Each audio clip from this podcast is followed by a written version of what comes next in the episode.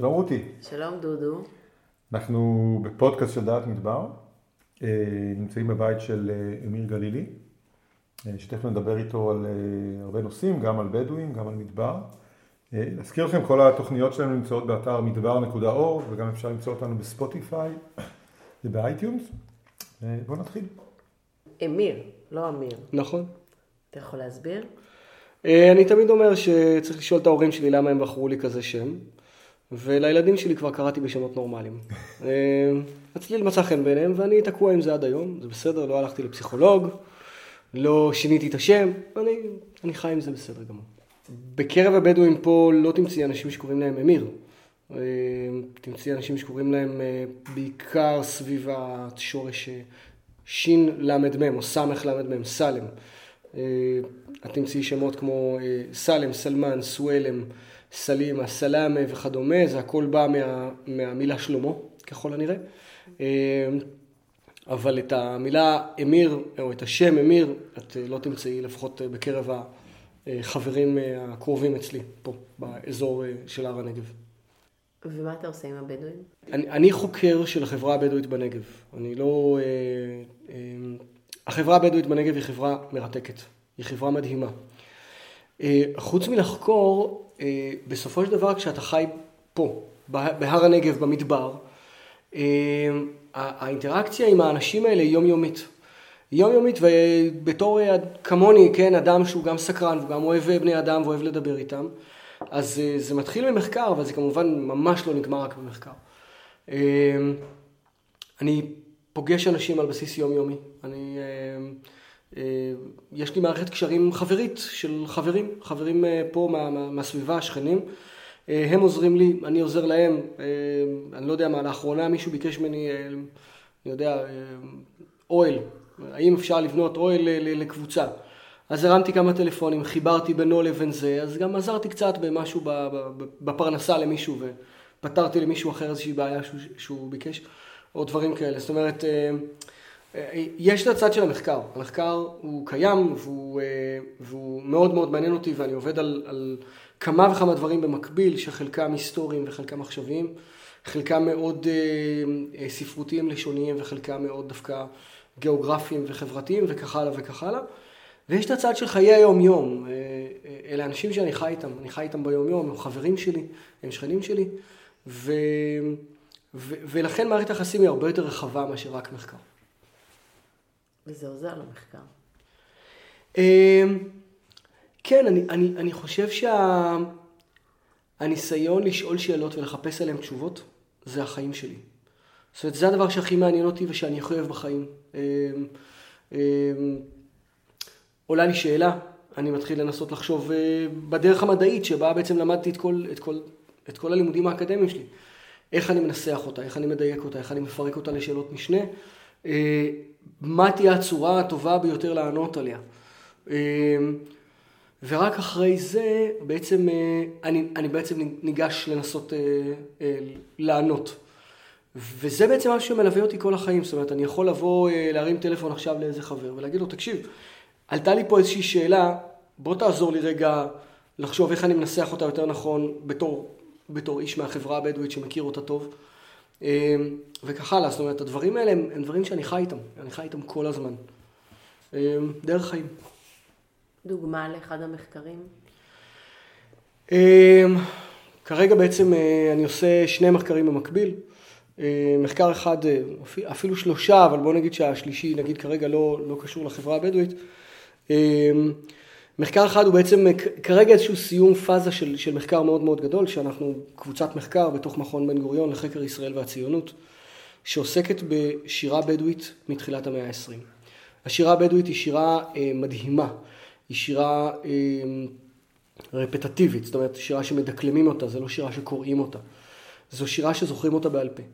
זו שירה שהז'אנר הוא, הוא ענק, יש אה, שירת אה, צחוק ויש שירה פוליטית.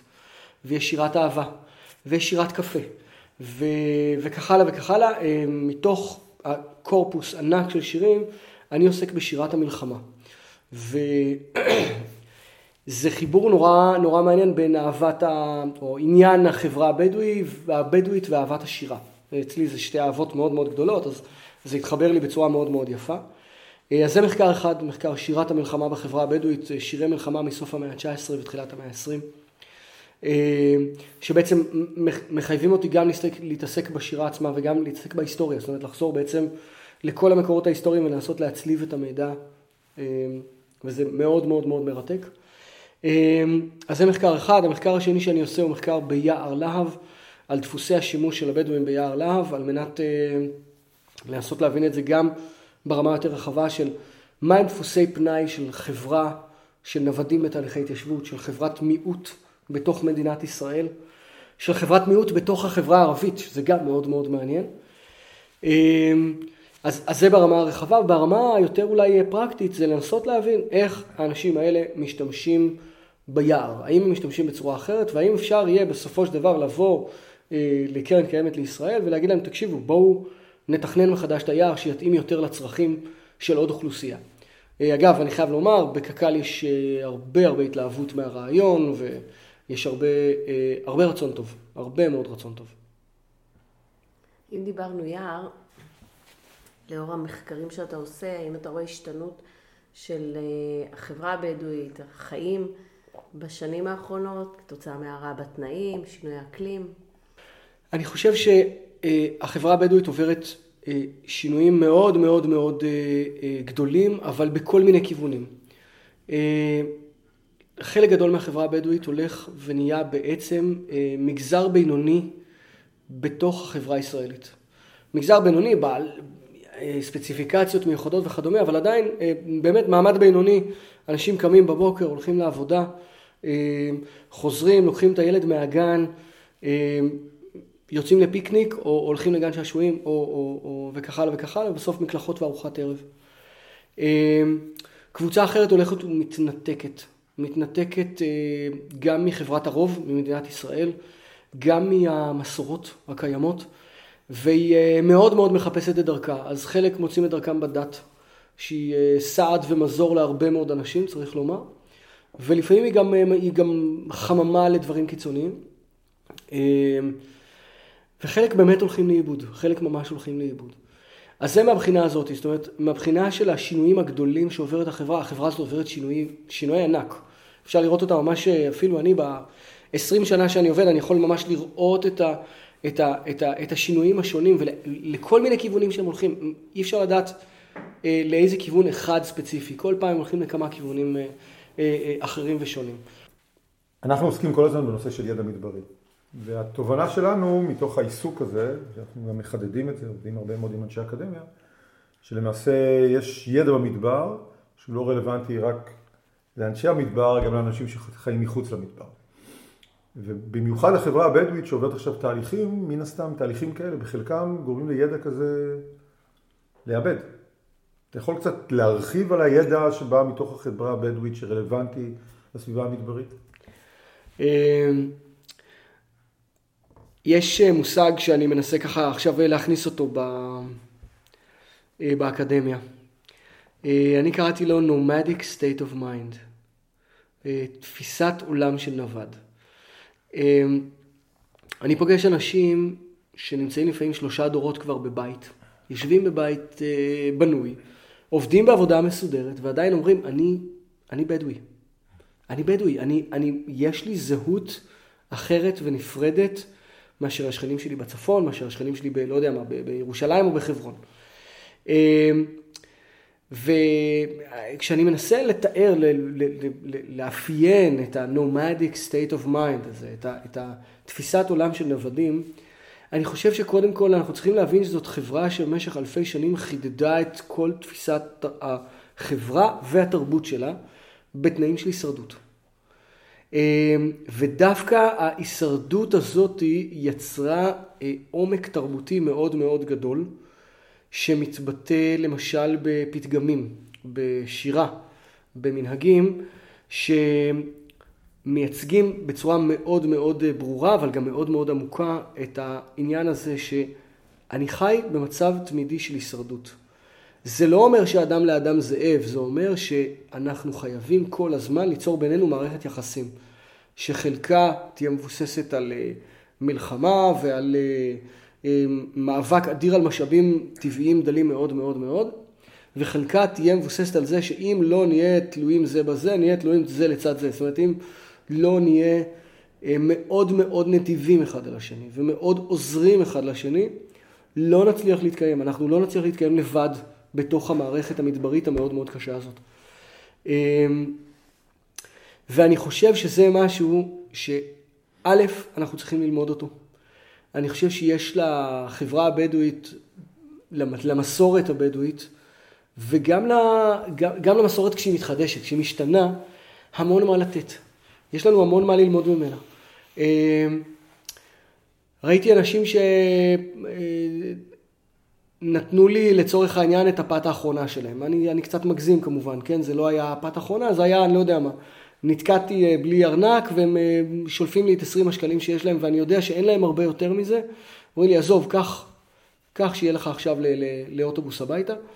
אמ, ומצד שני, לצערי גם ראיתי מופעי אלימות קשים. זאת אומרת, אפשר לראות את כל הדברים האלה מתגלמים בחברה אחת שכל המוקד שלה זה איך אני, איך אני שורד, איך אני שורד בתנאים הכל כך אה, מסובכים האלה שהמדבר נותן לי בעצם לחיות בהם. אה, אני חושב שאם יש משהו שאנחנו יכולים ללמוד מהחברה הזאת, זה דווקא את זה. את מצד אחד המאבק הבלתי מתפשר על, אה, על משאבים ועל, ועל היכולת לחיות, ומצד שני נדיבות אין קץ. נדיבות אין קץ כי, כי אלה אנשים שמבינים שאם אני אהיה נדיב, אני אשרוד, כי אחרים יהיו נדיבים כלפיי. וזה עובר כחוט השני בכל, בכל מגע שלי עם האוכלוסייה הזאת. ואני כל פעם נפעם מחדש אה, איך הדברים האלה אה, נשארים. איך המדבר טבוע בתרבות ובחברה של אנשים שלפעמים חיים כבר הרבה מאוד שנים חיים מודרניים לחלוטין, ועדיין העניין הזה, המדבר נמצא שם, המדבר נוכח כל הזמן ברקע. ואני חושב שאם יש, יש לנו משהו אה, לקבל מהחברה הזאת, זה בדיוק את זה. לנסות להבין איך המדבר עיצב אותם ומה התרבות הכל כך מיוחדת הזאת יכולה לתת לנו. אני, זו תשובה מאוד מאוד מעניינת, אני חושב שכשאנחנו מדברים על ידע מדברי, אנחנו ממעטים היום, אני מדבר על אנשים שדיברנו איתם עד עכשיו, ודיברנו עם לא מעט, אה, כולם מסתכלים על היבטים שהם אקולוגיים או אה, טכנולוגיים, אה, ולא שמענו, או שמענו מעט, אנשים שמדברים על היבטים סוציולוגיים. ואתה בעצם בא ומחדש ואומר, תראו, הידע המדברי הוא גם ביכולת לשרוד, והתנאי להישרדות אה, הוא השיתוף והעזרה והנדיבות, שזה חלק ממה שהידע המדברי אומר. אם אתה רוצה לשרוד באזור שיש בו עקה מאוד גדולה, כמו המדבר, אה, אתה צריך לדעת להיות נדיב, כי בלי הנדיבות הזאת ובלי העזרה לא תצליח לשרוד. ואנחנו למעשה מנסים לקחת את הידע המדברי ולעשות לו ייצוא, לייצא אותו למקומות אחרים, כי אנחנו מאמינים שבמקום שבו העולם הולך אליו, עם הרבה מאוד שינויי אקלים ושינויים סביבתיים מאוד משמעותיים, אנשים יצטרכו לדעת איך להסתובב, להסתדר בהקה, איך להסתגל להקה הזאת, כי ההקה הזאת תהיה בכל מקום, היא לא רק תהיה באזור שבו אנחנו גרים היום. אז אתה אומר שקודם כל יש בזה פן חברתי מאוד חזק, מאוד משמעותי, שהוא הנדיבות. אתה יכול קצת להרחיב יותר אולי טיפה בהקשרים של החברה הבדואית, לפרק את זה קצת? תוך כדי שאתה שאלת, אני בדיוק ניסיתי לחשוב על כל מיני דוגמאות. אמ, אמ, אני חושב שכשאנחנו מסתכלים על אה, איך החברה הנוודית באזור מדברי, אני בכוונה לא, לאו דווקא אומר בדואים, בסדר? זאת אומרת, אם אני מסתכל רחב, אני מסתכל אה, על, על נוודים גם במקומות אחרים, וגם קצת ביקרתי במקומות אחרים כדי לעשות כל מיני מחקרים אה, השוואתיים. מאוד מעניין לראות למשל שהנתינה נבחנת בדברים דווקא הכי בסיסיים, הכי הכי הכי ראשוניים. זאת אומרת, אה, אני לא צריך שתיתן לי את המיליון דולר שלך. אני צריך שתחלוק איתי את הגורס, את הפיתה הזאת שאתה שם בתוך הגחלים.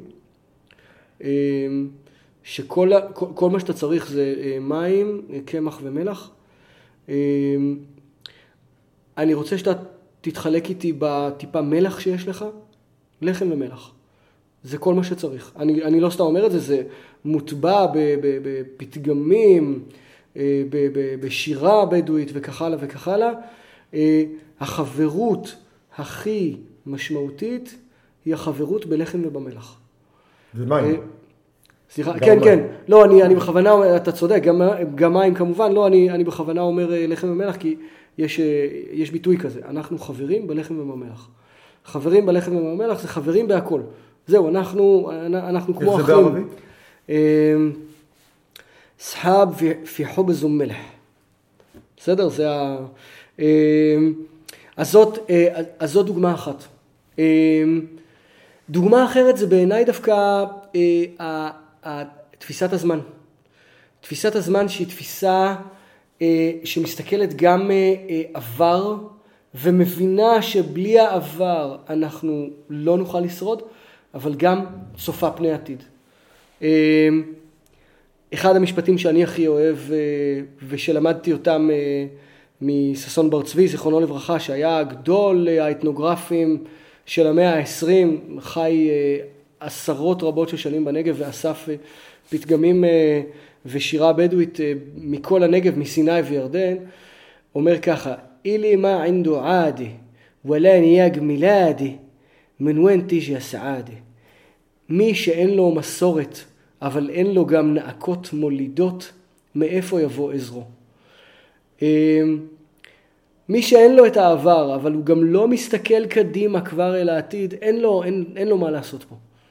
אמ, והתפיסה הזאת שבעצם אנחנו סוג של אה, אה, חוליה בתוך איזו שרשרת מאוד מאוד ארוכה של זמן, אני חושב שיכולה להיוולד בעיקר בעיקר במדבר. ולמה? כי כשאנחנו יושבים ומסתכלים על אדמה חשופה לחלוטין, 360 מעלות סביבנו, וכל מה שיש מעלינו זה שמיים. זה כל מה שיש מעלינו. אני חושב שאנחנו גם יכולים להבין את הזמן בצורה יותר טובה. אנחנו יכולים להסתכל בעצם גם אחורה וגם קדימה בצורה יותר נכונה. אה, הנה לנו עוד משהו שהמדבר יכול לתת, ש, ש, שמופיע כל כך, בצורה כל כך עמוקה בתוך, ה, בתוך התרבות הבדואית. אני מקווה שעניתי לך, אני כבר לא זוכר. אפילו מה הייתה השאלה, אני כבר כן. הפלגתי עם, ה, עם הסיפור ועם ה, עם הדברים. את, את, ת- תראו, מי שהולך במדבר, ווואלכ, דודו, אתה ואני אה, צברנו קילומטרים, ואני עוד זוכר אותך אה, כשהייתי נער, אה, כשהסתובבנו פה במדבר. אני חושב שאחד מהדברים המדהימים לראות, למשל, זה... אתה הולך באזור שטוח לחלוטין, ואתה בעצם רואה שהשביל הוא שביל של 40 סנטימטר. אולי 60 סנטימטר. זאת אומרת, מכל הדבר השטוח והענק הזה, בסופו של דבר, השביל הוא שביל מאוד מאוד מאוד ברור. אמ, וזה שוב משהו שאתה יכול אולי ללמוד אה, מחברה כזאת, מחברה שכל כך התאמצה, ואגב, קשה לה היום. אה, עוד פעם, להסתכל מאיפה מגיע השביל ולאן הוא הולך, כל הזמן, ולשמור עליו. זה, הדיון הזה לגבי השביל, אתה יודע, מעלה שאלה של אה, הצורך לעשות אופטימיזציה, שאופטימיזציה זו מילה של אנשים שבאים מתחומים אה, של אה, מתמטיקה אולי, או של כלכלה, אבל למעשה הבדואים, כדי לחיות בתוך המקום הזה שיש בו עקה, כל הזמן עשו אופטימיזציה. בתת מודע שלהם, לא, לא, הם לא קראו לזה אופטימיזציה אף פעם, אבל השביל זה דוגמה נהדרת, זאת אומרת 40 סנטימטר רוחב, הוא הולך מנקודה לנקודה, וכל מי שילך בשביל מחר ילך באותה דרך. הוא לא ינסה לחפש דרך אחרת, ואם בודקים את הדרך הזאת, אז מגלים שהיא באמת אופטימלית, יש בה איזה אופטימום מסוים מבחינת, זאת אומרת, חלק מהידע הזה שאנחנו מדברים עליו, שהוא שייך גם לתרבות הזאת שחייתה, זה ידע של למצוא את האופטימום הזה, של ההשקעה של האנרגיה, של המשאבים, שזה גם מים מן הסתם, כי אתה צריך מים כדי לשאת, וגם אנרגיה כדי, כדי לנוע ממקום למקום. לגמרי.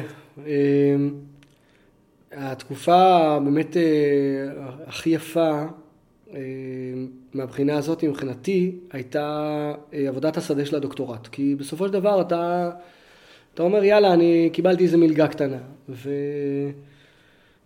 וכרגע מה שאני צריך לעשות זה עבודת שדה. ואני זוכר את עצמי יושב לפעמים באיזה אוהל, שותה כוס תה, מדבר עם איזה זקן וקולט לה, פתאום ש... אשכרה זאת העבודה שלי. זאת אומרת, זה, אני, אני באמת עובד, כאילו למרות שאני פשוט נהנה הנאה בלתי רגילה מהחיים שלי, ואני, וזאת העבודה. אחד מהדברים שאני זוכר שעשיתי, זה היה להסתובב אה, בעיקר במרעה האביב. מרעה האביב זה המרעה שבו יוצאים כולם אה, אה, לערוצים הקטנים, נקרא שעב בערבית. ובעצם מחפשים מרעה קטן, לרוב הם עושים דבר שנקרא עזבה, עזבה זה מין מקום מרעה קטנצ'יק, סוגרים בו את העיזים רק ללילה ובמהלך היום מוציאים אותם לכל מיני ערוצים קטנים.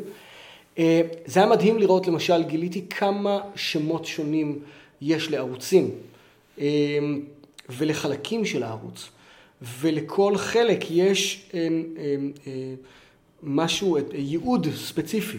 אם זה למשל ערוץ מספיק גדול שבו עדר יכול להיכנס ולא יראו אותו, אז יש לו שם, עוגדה.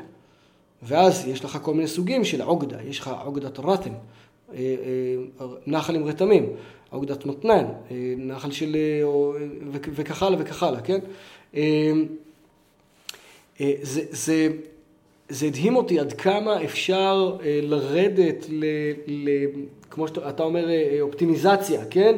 רזולוציה. לדעת, כן, כן, רזולוציות קטנות ולהבין ולדעת איפה אפשר ללכת בצורה כזאת ואיפה אפשר ללכת בצורה אחרת ואיפה אפשר להסתתר ואיפה אי אפשר להסתתר וכך הלאה וכך הלאה וכך הלאה. ו- ואני חושב שמה שאמרת הוא לגמרי נכון, זאת אומרת, להכיר את השטח מספיק טוב כדי לנסות לנצל את המקסימום ממנו. אגב, צריך לומר, הרבה מאוד חוקרים מהתחומים שלי בעצם התעסקו המון באקולוגיה. אה, בניצול נכון, הם, הם בדקו את הניצול הנכון של השטח על ידי אותם נוודים. זה היו נוודים במונגוליה, זה היו נוודים בקזחסטן, זה היו נוודים אה, באפריקה. אמ, אבל הם עשו דברים מאוד מאוד דומים. הם בעצם למדו את השטח לימוד מאוד מאוד מאוד מעמיק על מנת לנצל אותו נכון. לנצל אותו בצורה הכי הכי נכונה. צריך להבין שלמשל, כשסוף הקיץ מגיע, נוצר אה, בעצם מצב שהוא כמעט בלתי אפשרי. המרעה נגמר, אנחנו צריכים להתקרב אל המים. אז מים יש לנו קצת, אבל מרעה כבר כמעט ואין. אז אנחנו לא יכולים להתרחק מהמים, אבל ליד המים כבר כמעט אין מרעה. איך אתה מנהל עדר במצב שמשאב אחד יש לך, אולי לא בכמות מאוד גדולה, אבל יש לך, אבל את המשאב השני, השני כמעט ואין. עכשיו, אתה הרי לא היחיד בעולם, הרי כולם בסופו של דבר מתקרבים למקור המים. איך אתה מנהל? איך אתה מנהל שטח בצורה כזאת?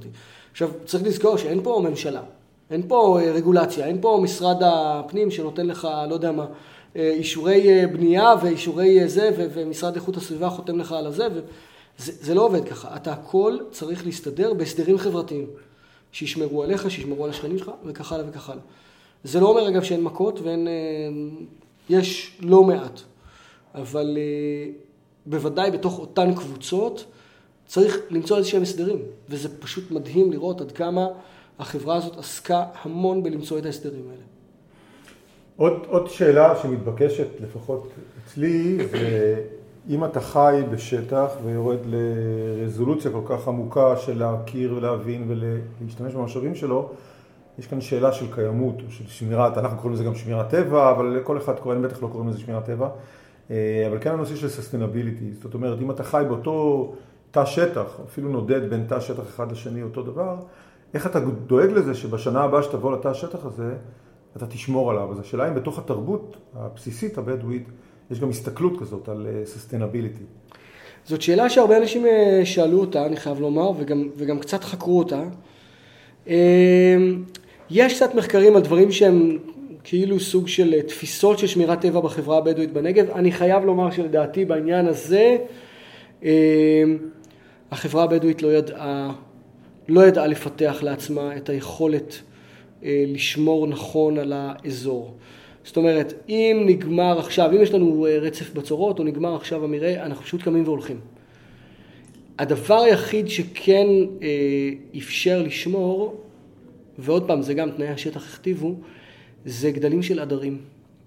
אה, אני זוכר שבאתי, ישבתי עם איזשהו תיאורטיקן, והוא אמר לי, תקשיב, אה, אה, מספר העיזים בעדר, לפי מה שאתה מתאר, לא מאפשר לחיות. זאת אומרת, אני עושה חישובים, מספר קלוריות וזה, פה ושם וזה. אמרתי לו, תשמע, יכול להיות שאתה צודק בחישובים שלך, אבל העובדה היא שאנשים לא מצליחים לגדל עדר יותר מכמות מסוימת של ראש. זה נורא נחמד להגיד, יופי, אז תגדילו. עכשיו יש שנתיים בצורת, אה, העדר חוזר להיות קטן ו- ו- ומסכן ואומלל, והרגת הרגת עכשיו עשרות, אה, עשרות אה, עיזים או כבשים. כך שאני חושב שבסופו של דבר, זה, זה קצת מצחיק, מצחיק להגיד את זה, אבל הקיימות הייתה בזה שאי אפשר היה, שאי אפשר היה לגדול מדי.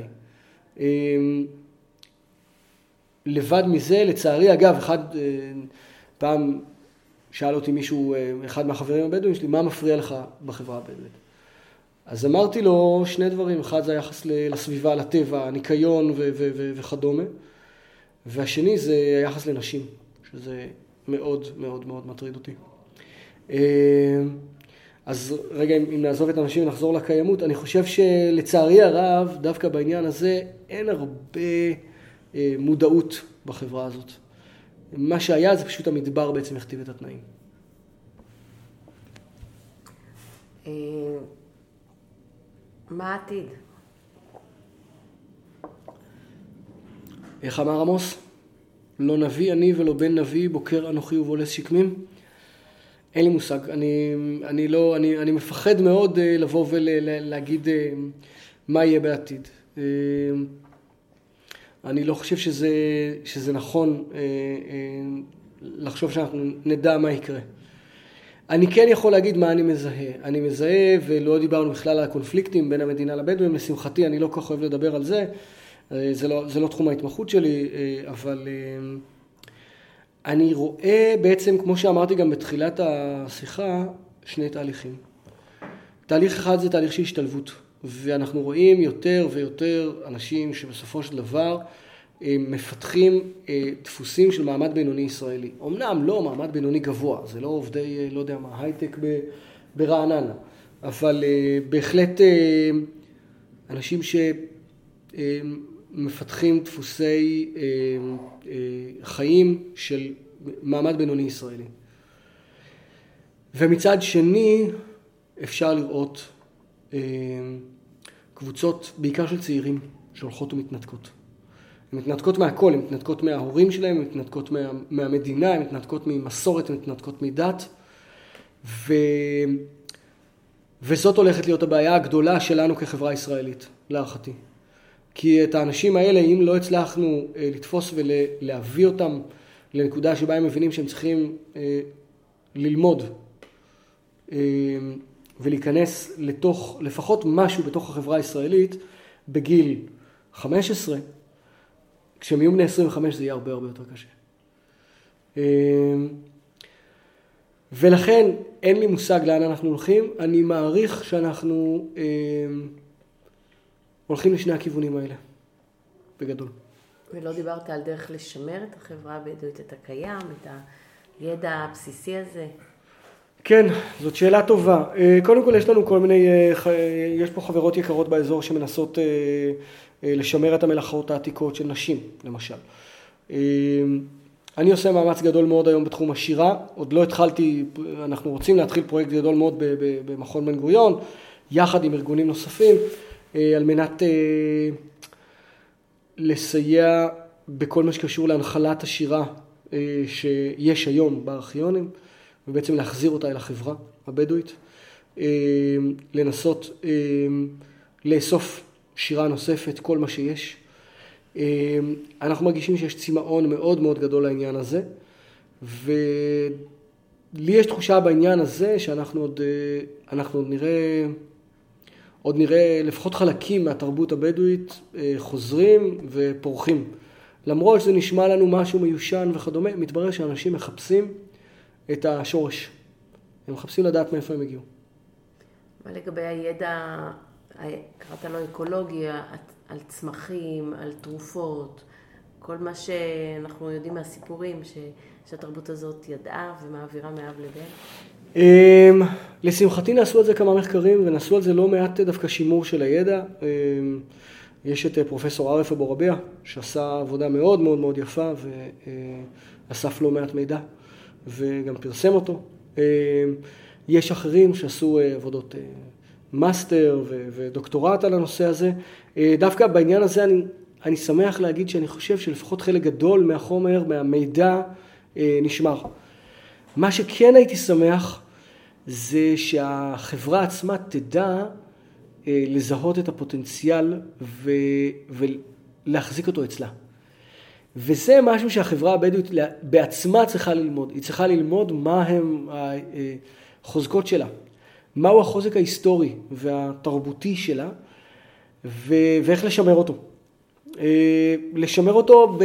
בכל מיני צורות, זאת אומרת גם לשמר את הסיפור ההיסטורי, לשמר אה, מבנים ישנים אם יש, וגם לשמר את, ה, את הידע אה, ולהעביר אותו וכדומה וכדומה. אני מודה שהחברה הבדואית, ממה שאני רואה מהצד, בזה היא קצת חלשה. אה, אני מאוד מאוד מקווה שגם אה, גם החברה עצמה ובוודאי המנהיגים שלה, אנשי חינוך, רשויות מוניציפליות וכדומה, יבינו את הפוטנציאל, גם התרבותי, גם, ה, גם ההיסטורי שיש להם. וישמרו עליו, וגם שאנחנו נדע לעשות את זה. זאת אומרת, גם שאנחנו נדע לעזור, דווקא בתור אגב עם שיודע לשמר על ה... לשמור על את המסורת שלו בצורה באמת מרשימה, וגם לחדש אותה בצורה מעניינת, אני מקווה שגם אנחנו נדע לעזור בעניין הזה. אוקיי, טוב, מאוד מעניין. כן, היה ממש מרתק. תודה. תודה רבה. שיצאנו עם תובנות חדשות, אז... אה, אז רצינו להגיד לך תודה רבה, אמיר. תודה לכם. תודה רבה. היינו ממשיכים. היינו ממשיכים, כן. כן. יש לי המון שאלות.